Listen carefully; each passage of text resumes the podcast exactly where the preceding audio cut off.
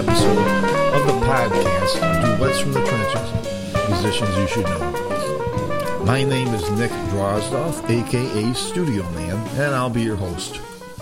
Before we get to today's interview with trumpeter, composer, arranger, and entertainer Josh Jern, I want to cover some ideas about the show and my studio band project, the Variable D Postulate Ensemble. First, let me review what this podcast is all about. As mentioned previously, there are many very famous and successful musicians from the East and West Coasts, but out there in the professional trenches of the freelance music world, so to speak, there are many brilliant musicians who, for one reason or another, do not enjoy the same level of well deserved recognition. This podcast is my effort to remedy that situation. My guests are excellent, hard-working professionals whose accomplishments need to be recognized. Now, as to my band, the Variable D Postulate Ensemble, let me say this. As a leader slash soloist, I'll be making my primary performing environment the recording studio. This will be either my basement studio, most of you have seen that if you watch my videos, my northern studio up in Door County, or one of several studios I'll be working with in the Chicago area. My band concerts will be mini performances of about five tunes each, and the musicians will be hired to play and lay down their parts uh, one section at a time uh, in a recording studio with a full record of the event taken in video. The musicians in the band are from a very diverse musical community, and I want my bands to represent that diversity in age, gender, race, etc. This is part of the variations on the variable D. The other part of the variable D postulate revolves around the fact that as a small time, rather obscure band leader in the Chicago area, I realize that I cannot expect a total freelance commitment from the brilliant sidemen who I hire to stick with me on every gig. There are bound to be some double bookings. There will be many occasions when I have to cover a chair from the vast talent pool that is from this diverse area. So personnel will also be variable. To stay abreast of all this, keep an eye on the Variable D ensemble links on my webpage. Since my solo life will primarily be in the studio and only minimally live in clubs, I felt a self administered cognomen of Studio Man was uniquely appropriate.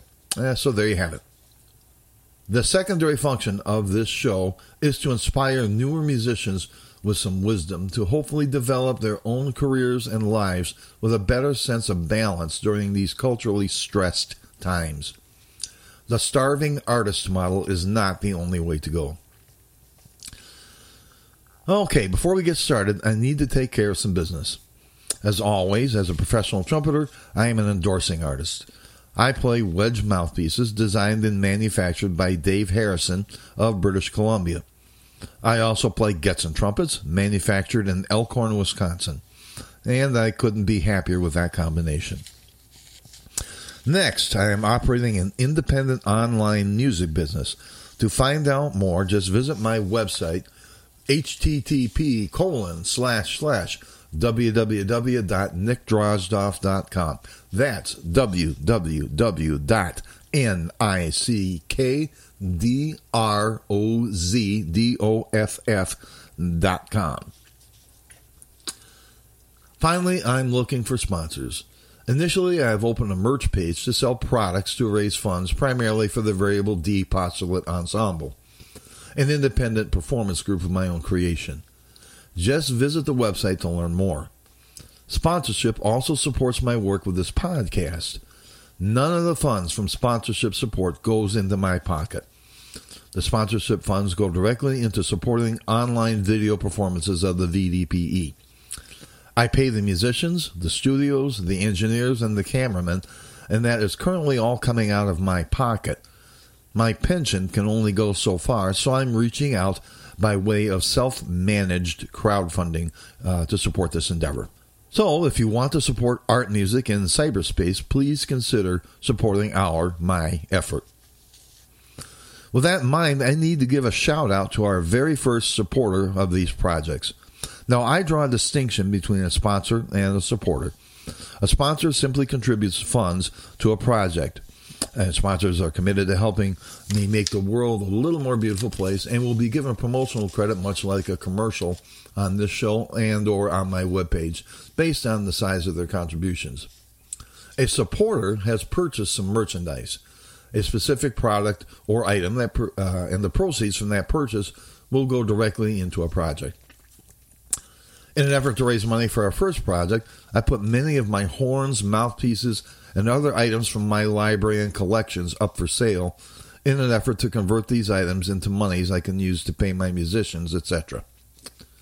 My first substantial sale just went down.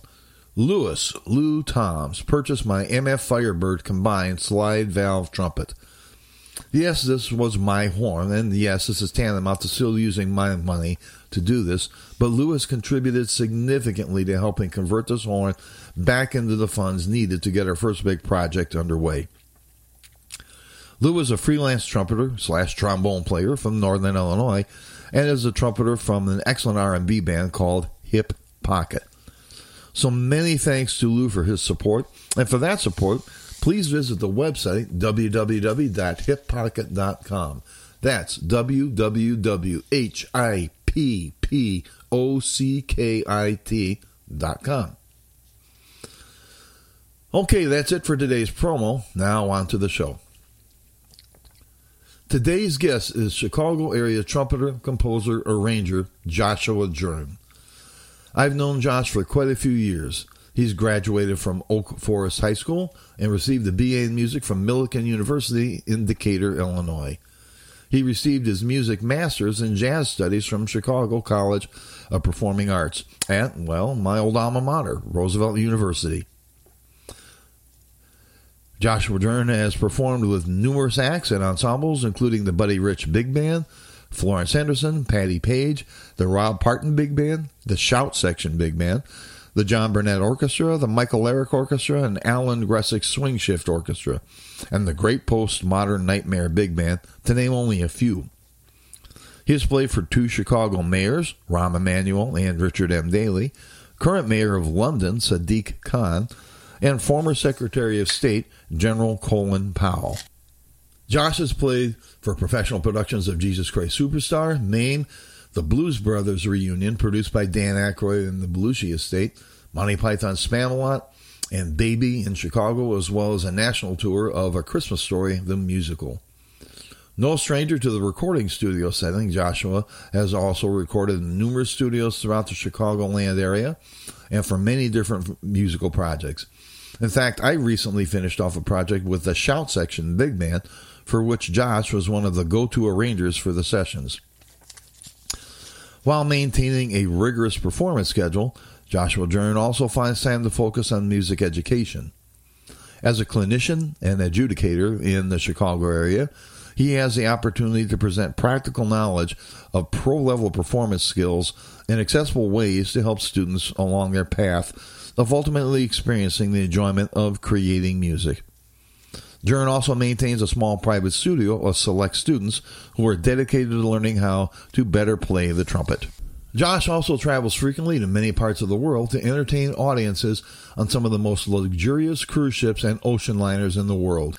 This is something that Josh wants to discuss as part of his advice for newer professional musicians during our live interview. So we'll be checking back on that in a few minutes. On a more personal level, I got to know Josh via the Shout Section Big Band, led by Brett Dean. I also got to know him while I was the lead trumpeter and section manager for the Starfall Big Band, led by Paul Martin and Bobby Ojeda. On that band, I had several occasions to bring Josh on board as a highly qualified sub uh, on the band. I have found Josh to be both a brilliant musician and a wonderful person to work with. Before we get to the live interview, let's hear some of Josh's work both as a trumpeter and a arranger.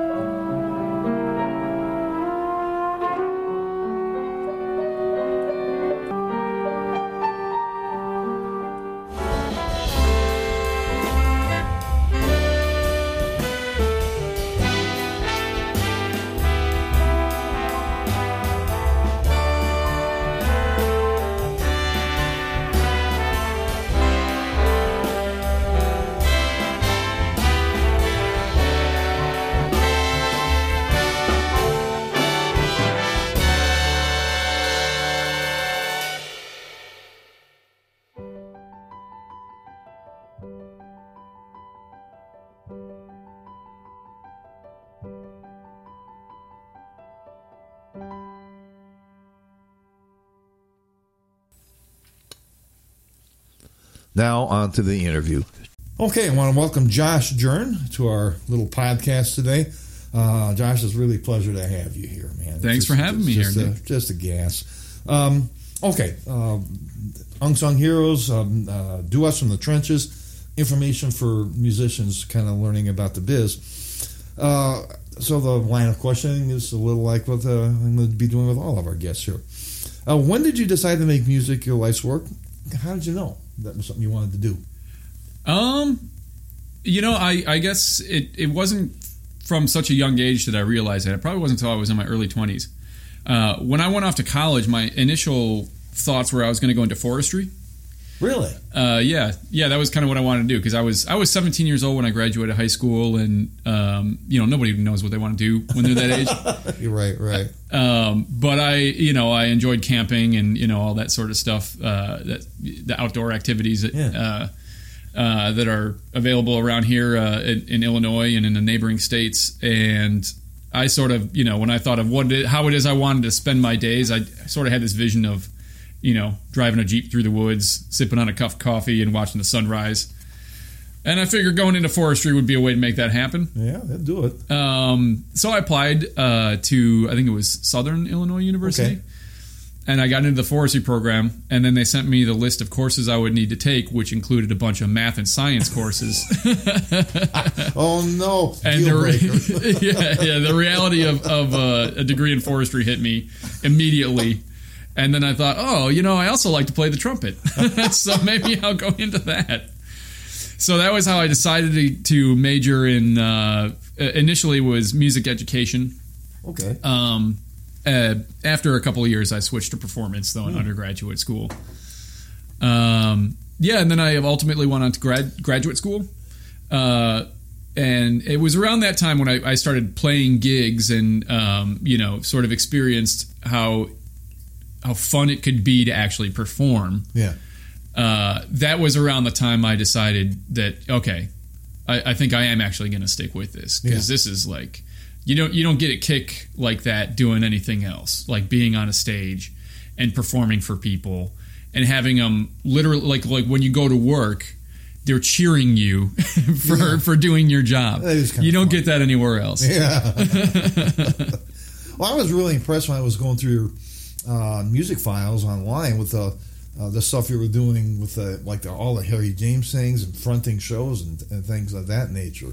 Uh, how how does it feel to to do that? Do you find it more of a challenge to be a front man as well? You know, you're not just a trumpet player; you're an entertainer. So. Um, uh, how do you put those two things together? Is that something that you have to think about, or you just do it? Yeah, it's a it's a whole different set of concerns. Uh, being an entertainer, you know, front man, however Yeah. you want to put it, versus being a side man. Yeah. Uh, when you're a side man, as we you know sort of know each other in that capacity, Yeah. generally speaking, um, you know you're you got to play the part that's in front of you as good as you possibly can, and Yeah. have that fit into the overall context of what what is going on. When you are the front man or the entertainer, you are what's going on, and you have you you know to a degree you rely on those uh, those musicians behind you who are uh, who are your side men, Yeah. uh, and uh, you know you have to make sure that that goes that goes well. Right. Uh, but yeah, it's a whole different set of concerns when you are when you are in the spotlight and you're doing that. And I think that's something that it's good for any side man to step into the spotlight uh, and, and and be the front man, uh, so they can understand first of all how different that role is Yeah, yeah. how difficult it is, Uh-huh. and how there when you are a side man, there is a much greater picture going on than you conceive of in your own head when you are just sitting in your chair, Uh-huh. focusing on your part that you've got to play. Yeah, yeah. Um, Yeah, that's an interesting thought about that. I want to interject something here to uh, just kind of add some clarity to what we're doing. Um, as in previous episodes, episodes plural. I'm pretending it's plural. It's the second show. Um, uh, you know, we had two baby boomers talking. Now, I am still a baby boomer. That hasn't changed. But you're not exact. You're not a millennial. Uh, No. you are. You're probably 20 years in between. You know, in the gap there. You're 20 years younger than I am, but you're older than a millennial. Yeah, I'm in a weird. Uh, you know, I have no idea where, where the delineations lie, but I, I, I, believe I'm in a weird in between sort of a gap Yeah. where I was born in '79, Okay. um, sort of at the tail end of one generation, and I think before another one Right. sort of started. I mean, I didn't get a cell phone until I was. Uh, you know, I didn't get my own cell phone until I was like 23 or something like that. yeah, right. Well, I think that adds some perspective for our uh, uh, potential listeners here. Sure. Uh, for people real, because I think the um, I think the different generations have different points of view. I mean, when I first got into the the business, um, I was dealing with guys who actually came in at the tail end of the big band era. Uh, yeah, talking to Bill Porter and hanging out with Bill, uh, he used to hang around with Billie Holiday, and he, Wow. you know when you uh, when you're working with musicians from that era, that gave me one connection, but you're coming from a different connect there. And so I think that's why I think, you know, for our listeners to be aware of where we are here chronologically, uh, uh, can add a little insight for all You're the older generation. Exactly. the funny thing is, I remember when I wasn't, which is really kind of bizarre. Uh, but you know, let's let's not go there. Um, what would? Uh, how did you start working? What would you? How would you say your career began? Oh, it started on cruise ships. I Okay. uh, I was finishing up graduate school. Uh, I was going to Roosevelt University. I finished Yeah, there. Roosevelt. I'm sorry. I went to Roosevelt. Oh, I didn't realize you went to Roosevelt. Yeah, oh, my cool. master's there too. Oh, cool. Probably ahead of you. Yeah, yeah, a couple of years before me. uh, at the time that I graduated from the master's program there, from the graduate program, uh, Rob Parton was still in charge of the jazz program. Okay. And I think it was 2005. I, uh, uh, maybe 2004. Yeah, 2004. And uh, yeah, I remember sitting in his office in the springtime, and it was sort of doing. He was my advisor. We were doing one of the wrap up interviews, and uh, he's like, "Okay, so uh, what do you want to do after you graduate?" And I just looked at him. I said, uh, "Rob, I don't know. You're my advisor, so you tell me Yeah. what." That's why Right, I'm here. right, I thought you were right. going to say, "Okay, here's what you do now." Uh-huh, Uh, and he said, "Oh, it's not really how it works. You know, you got to figure out what you want to do and then do it." And so we just got to chit chatting, and I was like, "Oh, I have no idea what my options are." Yeah. And so, you know, when you're uh, when you're that age, I don't think you do. You don't really understand what the what Mm-hmm. the sort of the scene uh, looks like, and uh, you don't know where you fit in. Some people do, but I sure didn't. Uh, not at that age. And so you went through a list of op- uh, options, and one of the things was, uh, would you would you be interested in travel? I you know I, I know a guy who who does cruise ships, and he Uh-huh. says they're always looking for people. Uh, so I said cruise ships, huh? Okay, yeah, I, I think I could actually do that. Yeah. that sounds like uh, that sounds fun. And so he immediately, right then and there, he shot an email to uh, Dave Moorhead, uh, Okay. yeah. who, funnily Trumpet enough, player. is is my my dentist's brother-in-law. Interesting. Yeah, uh, yeah, weird small world, but uh, uh, so he yeah, Rob sent an email to Dave Moorhead saying, uh, "Hey, I got a trumpet player here. He plays. He can play lead. I'd only just started playing lead for about a semester at that time, but he's like, he can play lead, which you know he's thrown me in you know sink or swim situation, I guess. Uh, are there any openings for him? Within 24 hours, I got uh, an email from the Royal Caribbean corporate offices with two different possible contracts. The guy was like, "We need someone for this." We need, actually, it was three different ones. There were two that were like started immediately, but were six month uh, six month contracts. So I'd be gone for six months. And then another one it didn't start till the end of the summertime, and I was just graduating, so I had all all summer yet. Uh, and then that contract was only eight weeks long. So that's the one I went with. Uh, and then I kind of had a summer where I actually did a little a little show uh, for that summer before doing uh, cruise ships. And I did cruise ships for a while at that point. Then Okay. Now, um, let's talk a little bit more about the cruise ship thing. Um, is that something that is still viable? Do you still go out now and then? I don't know. It's it's been about four or five years since I did my last cruise ship contract, and Okay. for a number of reasons, it's just not for me anymore. You know, Okay. I've I've kind of traveled to pretty much everywhere cruise ships go. Yeah. Yeah. um, and uh, yeah, and it's you know it's nice to stay at home and have pets and you know Yeah. be at home with my wife and everything. right. and, Right. and oh, not- that's that is a puts a different spin on things. yeah, it sure Uh, does. Um, but yeah, as as far as I know, like I don't, th- you know, in the past couple of years since I've done cruise ship work, I don't think the industry's changed that radically. Uh, you know, there's still a lot of options uh, out there for for for cruise ship work. Um, and if you wanted to do it long term and save up some money, it's a great way to save up money. Yeah. Uh, yeah. while still playing literally every day and getting paid to play every day. it's kind of interesting talking about this because I'm there are more and more guys from my generation who are actually running out and doing cruise ships now and then Uh-huh. uh, because the business has gotten kind of uh, difficult around Chicago. I uh, I've mentioned in my previous uh, episode that um, we're kind of in a cultural crisis time right Yeah. now as far as um, music and art music is concerned, and um, so there are you know, there are seasoned musicians who are going out and doing cruises now. So it's I guess it's still something that can be uh, uh, a viable way of working. But again, if you're if you've got family or you're looking to keep your roots down, I can see that how that might be a bit of a challenge. Yeah. Um, now, what was interesting, we were talking earlier about the frontman thing.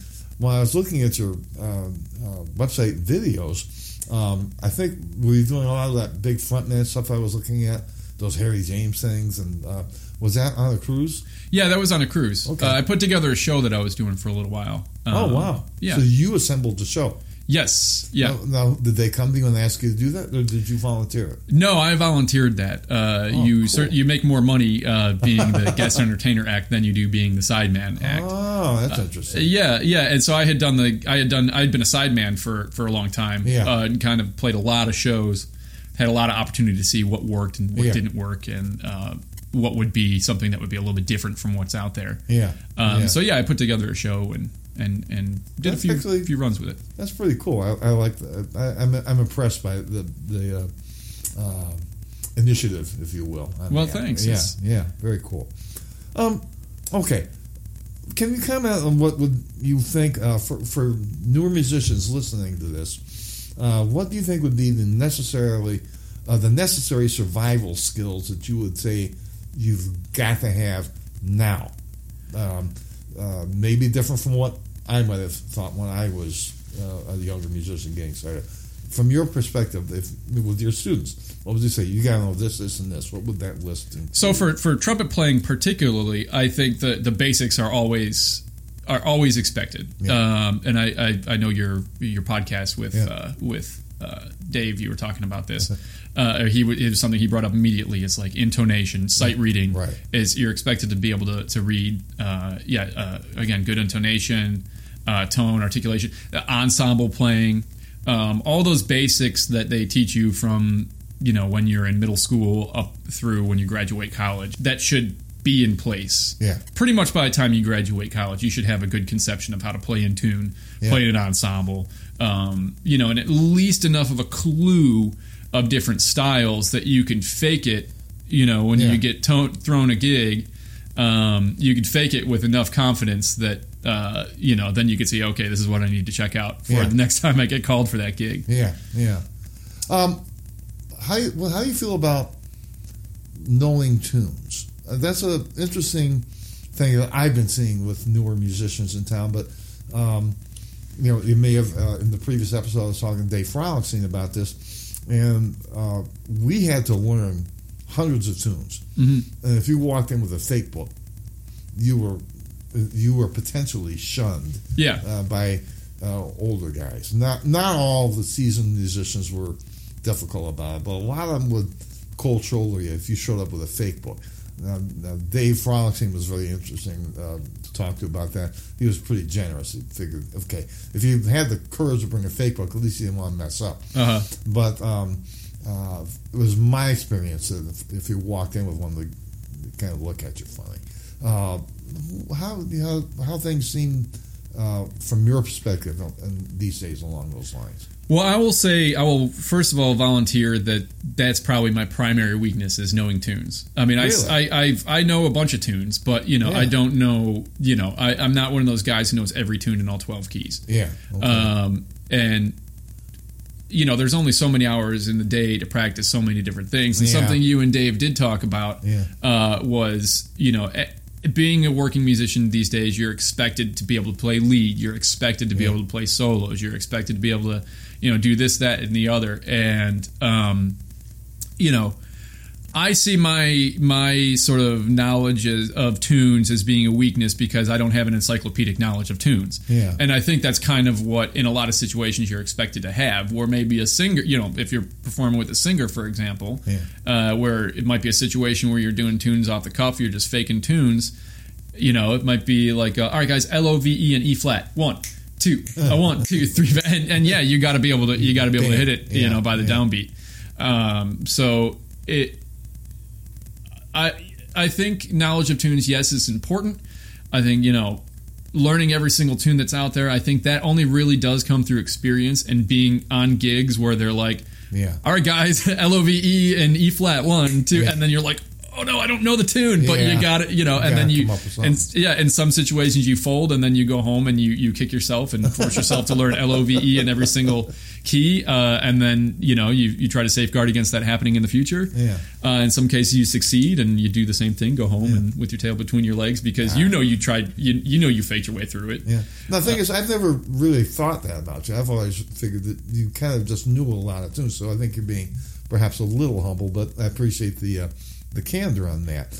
Um, uh, I see a lot of guys nowadays bringing out like um, uh, their fake books and things. Oh, on, yeah. on a, on a mobile device. I even even in the short time I've been around, I, I think that that has shifted. I think where whereas if you yeah if you brought uh an I you know like a real book to a gig, Yeah. like you don't bring a real book to a gig. That's something a college kid Yeah. uses. Um, but but nowadays it really does seem a lot more common to have that iPad Yeah. where you can just access whatever tune. Yeah. Um, obviously, the the guys, you know, the, the musicians who are uh, who really know what they're doing, they might ha- they'll probably have an iPad, but they don't, you know, they don't need it. Yeah. yeah. Um, I But think it- that's it seems like the industry's changed a little bit in that regard. Yeah. you know, the you know the days of the uh, old timers, um, you know, looking at you funny if you if you if you had an iPad out. Mm-hmm. I think that's kind of over now. People are much more um, tolerant of of that because uh, you know if you have the iPad, mm, I don't think you really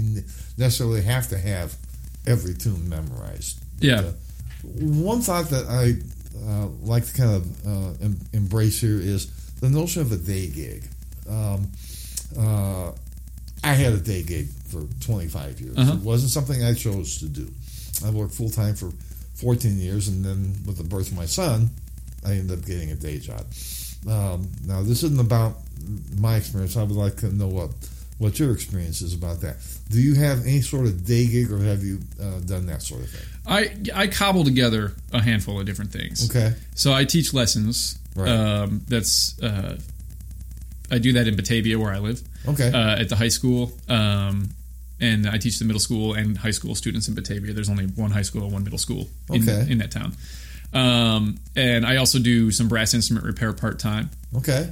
Uh, and those, I guess that's the that's the extent of what I would call a day gig. Okay. Um, and then I, I pretty much play gigs Yeah. and uh, you know do some adjudication uh, Seems like it- adjudication and things like that from Seems time like to you're time. working a lot, and that's great. That's great. Uh, yeah, I got a lot of different irons in the fire, and it, it, it keeps my head spinning. And uh, I, I'm always doing something, and I never have any free time. And I feel like if I were to ever have free time, I would have no idea what to do with myself. That's really cool. Um, how did you uh, did you go through any training with the um, uh, brass instrument repair? um, not, I wouldn't say any formal training. I didn't go to like, uh, you know, there's there's some schools you can go to, some technical Allied schools. music or something like Uh, that. Yeah, there's a like there's one up in Red Wing, Minnesota. Okay. Um, but no, the, the place where I work, uh, I've been working there for a couple of years now. They they just do in house training there. Generally speaking, they do hire some people that have you know uh, have already uh, either have training at a at uh, one of these technical schools, or maybe previous training from uh, some other uh, some other lo- some other uh, instrument repair place. Uh, but then you know about half the people that do the instrument repair there, they are they're trained in house. So It strikes me that the day gig scenarios you've kind of uh, engineered for yourself gives you a lot of flexibility, um, or, or a certain amount of flexibility. Yeah, luck, luckily enough, with that particular place where I work, we don't have set hours per se when we have to come in and be there. We have an amount of hours per week that we need to get the work done. Yeah. Uh, and uh, that, I mean, that place opens at nine and closes at nine. You know, it's open nine a.m. to nine p.m. So that's there's plenty of wiggle room in there, and so that's that's a real nice scenario for somebody like me who who my schedule is all over the map between lessons uh, and gigs and whatever other weird random things happen to you know pop up in the middle of weekdays that I you know Yeah. have, have to commit to. Yeah, but again, it seems the, the it's un, it's not like being a high school teacher where you you've got to be there from seven till four every Right. day. Um, the that flexibility thing is that's pretty cool. I, I think that's something to be uh, considering if you're a new musician Mhm. looking to, for ways to kind of get through January. Yeah, absolutely. Uh, over the past 40 years, uh, music's changed in just staggering ways. Um, uh, I've, i when I first started playing, uh, I, I it was always just big band, show bands, do a rehearsal and show and things of that nature. Now I find that I will occasionally even be called to play a gig where half the band is are loops now that the band leader comes out with, uh, and so you're playing along with tracks, a tracking band, and I, um, I do it. I'm glad to be playing somewhere and get paid, but I find it kind of rattles my head a little bit. yeah, here. Uh, uh, how would you des- describe the the changes uh, in the business over the past 40 years? You've been around for a significant amount of that. Um, have affected the way uh, you younger musicians have to survive these days. Um. So, so from my perspective, I uh, I started college. My freshman year of college was in 1997. So I would say that that was around the time when I first began forming whatever in the world my perspective of the music business, the music industry is. So I mean, I'd say I got a, a solid 20 or so years uh, perspective. Um, at the time when I was in undergraduate school, uh, I feel like the professors uh, that were that I was learning from at that time, they had uh, a sort of a view. Uh, things were changing a lot around 1997, around the late 90s. Yeah, yeah. Uh, technology, recording industry technology was doing a lot. Uh, budgetary concerns, you know, from uh, these are all stories I've heard a million times over Yeah. from uh, guys who even just just a few years older than me. Um, but uh, things were changing a lot around that time, and and when I was doing undergraduate studies, uh, the professors I was learning from, they're not aware of these changes. You know, they're they're Really? at, you know no they're because I didn't I didn't do undergraduate school in in Chicago. You know, I was in I was I went to a smaller school uh, in, in the middle of Illinois. Uh, where the professors there, you know, they're not, you know, they, they might uh, go to some conventions and things like that, but it's not like it's not like here in Chicago where, you know, the professors at the at the universities up here are people who are creating this the, the local scene, you know, Yeah, the, yeah. Uh, the regional scene, you know, which contributes to the national scene. Uh, and and there's a lot going on in Chicago that uh, you know if you're if you're not living in a city like chicago you're not aware so what i'm trying to say is when i was in when i was doing undergraduate studies i was sort of learning a more of an older school perspective Mm-hmm. um, you know of a world that definitely doesn't exist any longer Yeah. um, where stu- even when I was doing graduate school, uh, studio work was still a thing in the early 2000s. I remember professors talking about that, and you know, having to getting calls in the morning to to, Yeah. to go to the studio and having to be you know having to be ready to go for of that. Yeah. Yeah, um, but uh, as I said, I jumped on cruise ships right out right out of the gate uh, from graduate school, and so there was a solid few years where I was completely away from Chicago and anything that was going on here. Yeah. And by the time I got back and really started to try my hand at working in Chicago around 2008, you know, I would say definitely whatever was left of the old school music industry wasn't there anymore. Yeah. Studio Yeah. orchestras, uh, uh, jingle work. Um, Gone. yeah, Yeah. just entire industries that, that used to exist for musicians just not there anymore. Yeah, yeah. So okay, it's it's it's an interesting challenge. You keep busy, uh, and in spite of the fact that things like that are gone, I mean, uh, Yeah.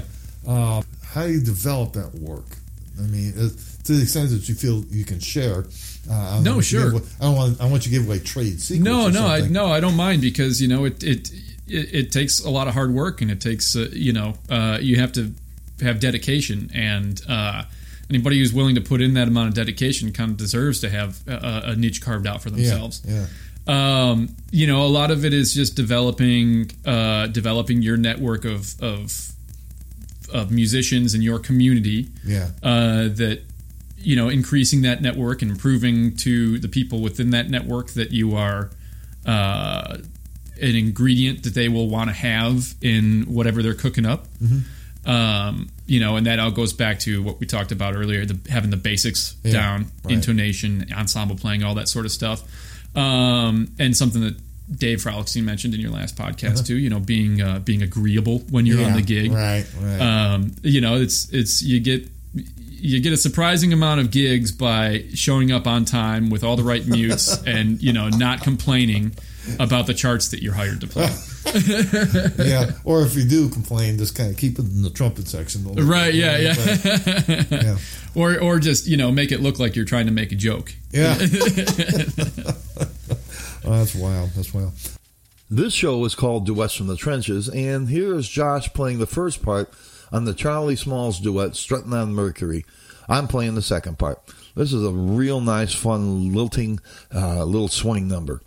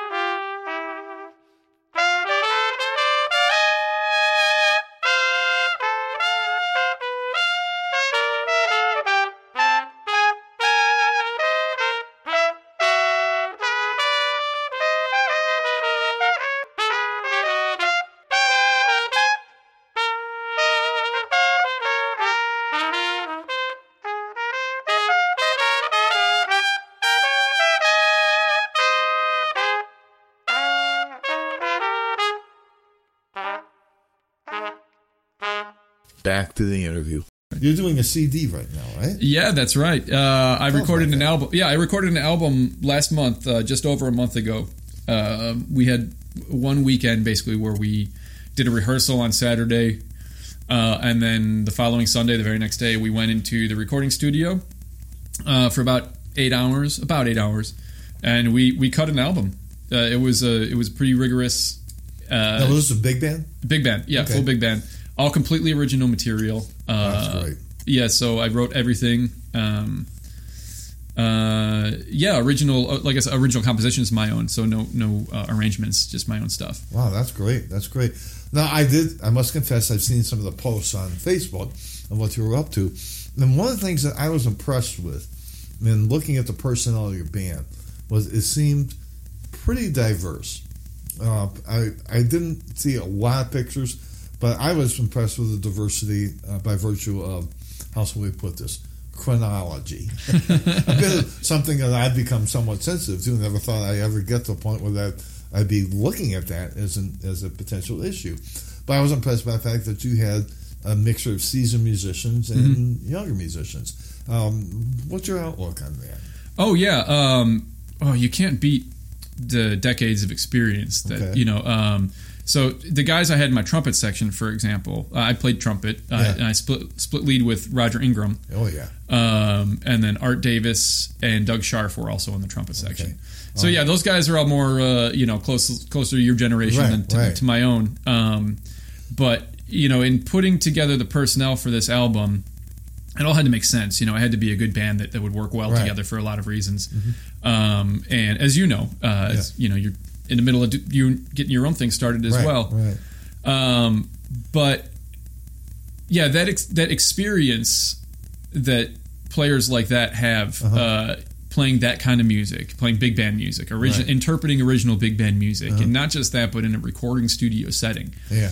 Uh, that's so invaluable, and that's something that uh, younger musicians can can really learn from. Yeah yeah. watching those musicians work. Okay. Um, I, I, there's no substitute for watching somebody work and watching okay. them play, uh, and and so it was a real pleasure on one hand to to watch those guys work. You know, to watch them. Yeah. Just to observe them in the studio, and to not only not only that, but to hear the playbacks of, of their their work, mm-hmm.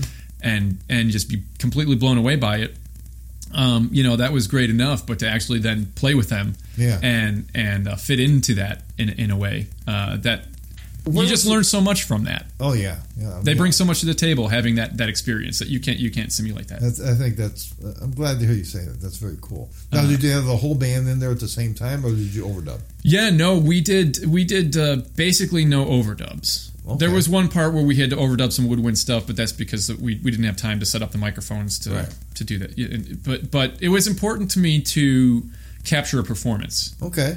Not cobble together my compositions, although okay. they were my compositions, and most of them I had never even heard played up wow. until we began rehearsals for them.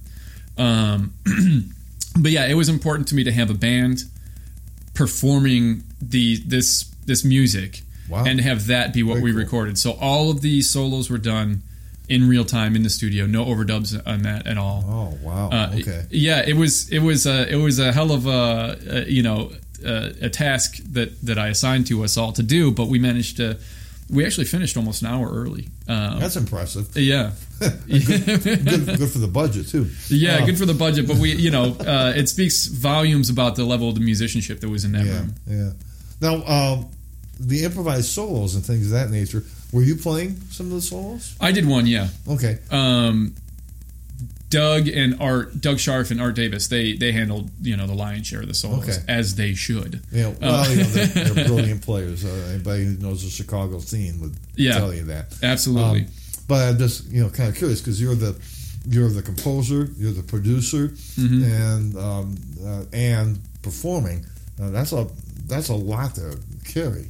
Yeah. And so, uh, you know, putting down your own track too at the same time, that's a challenge. Yeah, as we had discussed, you know, in working with your own project, yeah. you've, you've, you're learning this yeah. yourself that, yeah. you know, when you are producing everything, when you're the one who's putting everything together and making everything run and you're in charge, you know, that doesn't leave a lot of time to take care of your chops, you know, to, to maybe even eat like you should, to have the, the energy, to keep up the energy uh, even little stuff like drinking water and you know mm-hmm. it, just all the all the little things that as as a sideman we are very conscious of. Yeah, yeah, you know that's very far down the list of priorities when you're in charge. Yeah. Um, so for my part you know that's that's pretty much why I had Roger Ingram there. Okay. Uh, not that I you know, not that I would have you know had any reason not to have had him there otherwise. Yeah. you know I've been a huge fan of his playing for since oh, long yeah. before he moved to Chicago even Um, the fact that he's on my album is is uh, you know it's a real treat for me. Uh, but yeah, it helps to be to, to be at peace with relinquishing a little bit of control mm-hmm.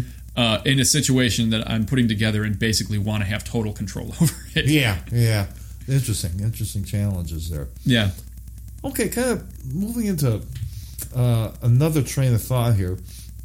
Um, the music business and the sense of camaraderie. We kind of touched on that a little bit here. Um, competition and camaraderie uh, in, in, the music scene. Uh, how do you see that as something that um, works together conceptually these days? Um, there was a time when uh, uh there was a, uh, a tendency to really um, guard your gate, you know, and be kind of uh, you know kind of wary of a newcomer. I remember walking in the recording sessions when I was new in town, and people look at me, "Who's this guy?" Mm-hmm. And uh, oh no, we don't, uh, we don't know if we want to have to deal with this. And so, uh, sort of the, a stranger in town. Yeah. Um, I think that has changed, but I just wonder from your point of view, particularly as someone who's kind of in between the millennials and me. Mm-hmm. Um, uh, how do you see that as a, uh, two ideas that work together? competition versus camaraderie? No, yeah, that's a great question, and I think you know first first of all, competition is a real thing. Yeah, um, you know it's it's an industry where we work and everybody wants to have yeah. as good of jobs as they can possibly get with yeah. you know given their skill set and what they do. Uh-huh. Um, at the same time, yeah, I, I, agree with you that it's a very friendly, spirited competition, generally speaking, yeah. uh, in Chicago, and that's something that from the get go I've always appreciated about. And and you know, and getting back to talking about older generations, I feel that when I first started doing work in Chicago, uh, older generations of musicians reached down, you know, to lend me a hand. Yeah. And I feel that being included in that way gave me the idea that I should also include as many people as possible. Yeah. And I think that's an infectious idea. I think that's a great that's a great concept, you know, of uh-huh of uh, being accepting of of different musicians rather than wanting to keep people out. Yeah. Uh, obviously, again, we all want we all want the best paying gigs that give the most glory and and play, and play the yeah. most you know uh, mind blowing artistic music, but uh, you know there are plenty of, there's plenty of work out there. Yeah. Uh, there are also plenty of musicians out there. I believe in, in the competition. I think competition is a very good thing. Mm-hmm. Uh, you know, as much as it pains me to say it, I, I do believe in at a fun in a fundamental is a, a fundamental level in capitalism. Okay. In a capitalistic spirit of yeah. having that competition uh-huh. be what drives you towards excellence. Okay. And if you if you know that there are other musicians, other trumpet players out there, okay, uh, in the woodshed, hitting the stuff that you should also be hitting, it's yeah, you know, it's going to make that that musician better, and it's going to make him so he's easier from a business end. Your competition, mm-hmm. but more than just that, or she, it, it's going to make it so that you are going to know that when you get to the gig, if mm-hmm. you know these days, if you're lucky enough, there's another trumpet player, two or yeah. three on the gig, yeah. that if those trumpet players are on top of their game, if they're hitting the shed and they're mm-hmm. practicing what they need to practice, you're going to be the odd man out if you show up and you're cacking all the notes all over the place and right. you're messing up the rhythms and mm-hmm. you're playing out of tune yeah. or your chops can't last until the last note. Mm-hmm. mm-hmm. Um, that that more than anything is is a is a great driver to just get better and not settle. You know, um, and even when you get when you get to a point where fine, everybody's going to play great. It's going to be great. You know, you know, you know, everybody's going to meet that minimum. But okay, at that point, then you want to impress every, you want to impress the people mm-hmm. standing next to yeah. you, because if you can impress that crowd, then you're doing a good job. Yeah, and yeah. that sort of competition, that's that's a great kind of competition. That's very healthy. And if that's the way you approach, for me, if that's the way that I feel like if I approach uh, competition, mm-hmm then that causes me to grow as a musician. It, okay. it, it causes me to grow into that comp- that level of competition, which in a city like Chicago is is it's very uh, stiff competition. Yeah. Um, and then there's going to be a place for you. You know, if Okay. if you if there's going to be a place for you on the scene. Yeah, yeah. I, I, again, I like that positive outlook on competition and camaraderie. It That's sucks good. sometimes too. Yeah, yeah. it's, when there's there's a gig or something that that you you want to get, or you Yeah. know, it's something's consistently going to somebody else, and you're Yeah. just like, oh, you know, come on, you know. But but um, you know, again, it's just it's all a driver to to get better at what you're doing and and try to examine. Okay, how am I approaching this? Is there a different way I can you know different way I can look at it uh, that might bring bring better results? You know, it's a having a career like that's a fun hobby also. Josh, get, let's get back to cruise ships because um, uh, one of the concluding thoughts here is what we're going to talk about. Uh, suggest for newer musicians to consider as a way of surviving. Sure, yeah, great. So uh, you had some more ideas about cruise ships. Yeah, yeah. You know, we were talking. hmm, Pardon me. We were talking uh, off mic a little while ago about uh, the cruise industry and how most musicians that you and I know, um, pretty much no matter what the age, uh, they've got a relatively negative view of cruise ship work um, and what's available.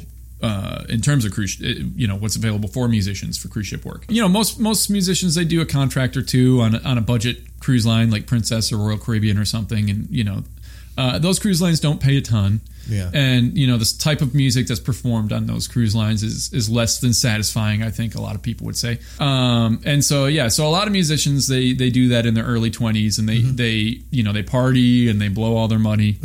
uh, but the thing is, there's a lot of other options out there for cruise ship work that musicians don't realize if that's the way you approach it. Yeah.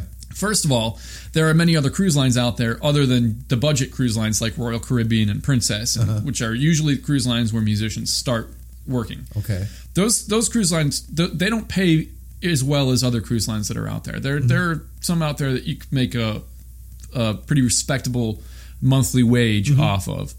Uh, particularly when you take into account that if you're generally working on cruise ships, uh, if, even if you do it for a few years, you probably don't have to pay rent somewhere. So you can, Yeah. You know, your your amount of bills that you've got to pay monthly are pretty minimal, and you can stash a lot of money away if you're Yeah. careful about it. Yeah. You you can blow a lot of money too Yeah. um, but it's it is possible to uh, you know a typical cruise ship experience is you you work about three hours a day you know you do a, Okay. a afternoon rehearsal for about an hour and then two one hour shows later on that evening so that's a lot of free time that if you uh, if you have it in mind to be productive you Mm-hmm. can be productive and you can save up a lot of money Can you practice on these things? yeah, you can practice. Uh, you know, it's it's you know they don't exactly have practice rooms set up, but there's Yeah. usually some backstage area or some stairwell or something like that that you can usually practice most hours of the day. Oh wow. That's, Yeah. That's pretty good. Yeah, so somebody who's dedicated can really improve themselves uh, and and save up some cash on cruise ships. So yeah, so I just want to kind of get that out there because uh, you know. Um, once you start to get into some of the cruise lines that are a little bit higher rated and you know maybe pay a little bit more the level of musicianship starts to go up as well. Yeah. so it starts to become a lot more of a tolerable and even fun environment to work and play. Uh, and and yeah the pay is even a little bit better as well. So I think for any musician, particularly who's coming out of college, who, who doesn't know exactly what they want to do, uh, if you approach cruise ship work as not, you know, like a, like not necessarily like a summer job before you figure out what you want to do, but Yeah. more like, okay, I'm going to do this for a little while and save up some cash. Yeah. Um, you know, it's for a competent musician, it's pretty easy to become a musical director pretty quickly. Wow. Those gigs pay a little bit more, Yeah. um, you know, and uh, lead to better opportunities there as well. So that's yeah, I would say cruise cruise ship work is definitely a realistic opportunity. For somebody who's looking into this, how would they go about finding something like that? Finding the work. Oh, you know, uh, well, first of all, if they, if you know somebody who does it, that's the best way because Uh-huh. Really? they've got the they've got the contact information for whoever's doing the hiring Okay. uh, for whatever particular cruise line that is. Um, but other than that, if you if you're just you know if you're just if you're listening to this and, and you don't know anybody, you know, uh, if anybody's listening to this who doesn't know any contacts in the cruise ship industry, most cruise lines like Royal Caribbean and Princess, I believe they have on their websites where you can, you know, if you're looking for work, Okay. you can, you know, just follow all the links and, and threads and stuff on there, uh, and and basically, you know, cast a wide net. Something will come along relatively quickly. Okay. Uh, again, if you cast a wide net, Yeah. because uh, they're always looking for people. uh, even you know the cruise industry, uh, as far as I know, is still you know a growing industry. And, and you know with growing budgets and that doesn't necessarily mean they're hiring more musicians and paying more but you know but the work is there and, Yeah, and there's yeah. always going to be some opportunities there Okay, concluding question. Uh, we want to encourage newer musicians to pursue their dreams. How would you advise them um, during this day and age to, uh, or, or would you encourage them to become musicians at all? Um, I would if they really want to do it. I think a lot of a lot of uh, particularly college age students, let's say, Yeah, uh, you know, like myself, my example when I when I was graduating high school, I didn't know what I wanted to do. yeah, I just, you know, happened to pick trumpet because I enjoyed doing that. It Yeah. really wasn't until a few years later when I was like, oh, I actually, this this could be something I want to do. Um, it's it's real easy for high school kids, I think, to get the impression that if you want to do something for a living, you just go to college, and then when you graduate, you get a degree in that, and then when you graduate, they hand you a diploma and they show you where all these jobs are. yeah, yeah. Um, but for music, at least, that is certainly not the way it works. Um, you've really got to forge your own way, and if you, you know, you have you have two options basically when you're coming out of school, out of uh, music school. Either to have a very clear cut idea of what you want to do and spend the rest of your career focusing on that Yeah. and making that your thing, uh, or being completely open to whatever career paths might be presented to you and just sort of chasing chasing your dreams in that way. Yeah. Uh, and if that's the way you decide to go, then you have to have as diverse a skill set as possible. Uh, and that I'm that's and that's it's advice that's always thrown out there, but it's so important to just um, be able to play whatever's put in front of you, but also have some at least rudimentary writing skills. Um, these days, having some recording technology, basic understanding of that kind of stuff, Okay. uh, that's important. Um, being able to teach lessons, that's that's also important. Uh, if you if you don't want to get a, a day gig, uh, you know that teaching lessons will definitely uh, provide some income as Right. well as something to do in a way to get your name out there and reach younger players. Uh, yeah, I mean, it just having having as diverse a skill set as possible will enable uh, young musicians to navigate. Because the, the reality is that whatever whatever my view of the music industry is now, it's not going to be that way in five or ten years. And the changes might be subtle, they might be drastic, but um, any younger player uh, has to be prepared for whatever changes are going to come along, and be, and having as diverse a skill set as possible is really the best way to be prepared for those kind of changes. Yeah. One thing that's kind of hitting me here as we're winding this down, I like the fact that you said earlier that there is work out there. Uh huh. That it, it, it is out there. I find that a very positive thought that I kind of want to uh, kind of dial this down with because um, uh, it can be it can be a challenge, but there is the possibilities are there, and I see people um, developing this stuff in much of the ways, in many of the ways that you've actually kind of touched on. Josh, I can't thank you enough for doing this. I think it's, it's been an, an amazing conversation. Thank you, I really appreciate it. And I want to just throw this one in there. I was so imp- it's it's interesting. People listen, go and they poke around the internet and they find people they know, and then oh yeah, sure, that's Josh. And when I actually dug deeper into your web page, I was just totally blown away. Thanks I mean, I've been sitting next to you on big bands around town as sideman, as sideman, but uh, to see your work as a uh, frontman, as a as a leader, and then listening to your compositions and things. Um, very impressive, Josh. Thank you very And much, I Nick. can't- so, folks, www.joshjernmusic.com. That's right. Go check it out. JoshuaJernmusic.com. Yeah. So, Josh- Thanks, Nick. Thanks, man. I really appreciate. It. Oh, the pleasure was all with mine. This was a blast. All right. I want to thank Joshua Jern for sharing his musical experiences with us today. If you are a younger, aspiring professional musician out there, I hope you picked up some ideas to work with. As a professional trumpeter myself, I can honestly say that Josh is a multifaceted player. He can play lead, jazz, and even legit. He sings and he really does a great show, uh, particularly when it comes to imitating the styles of Harry James and more traditional jazz players. He's an excellent reader and knows enough tunes to get by in any gig. If you want to find out even more about Josh Jern, please visit his website, www.joshuajernmusic.com. That's www.joshuajernmusic.com. Please save this podcast link and check back periodically. I want to have a new show up and running every few weeks. As always, the guests will be part of a multi generational and diverse community uh, of musicians from the Chicago area and northern and central Wisconsin. It is important to get a broad mix of ideas about musical survival as we ponder all of this. Thanks again for listening. This is the studio man, Nick Drozdoff, saying, keep making music. Peace.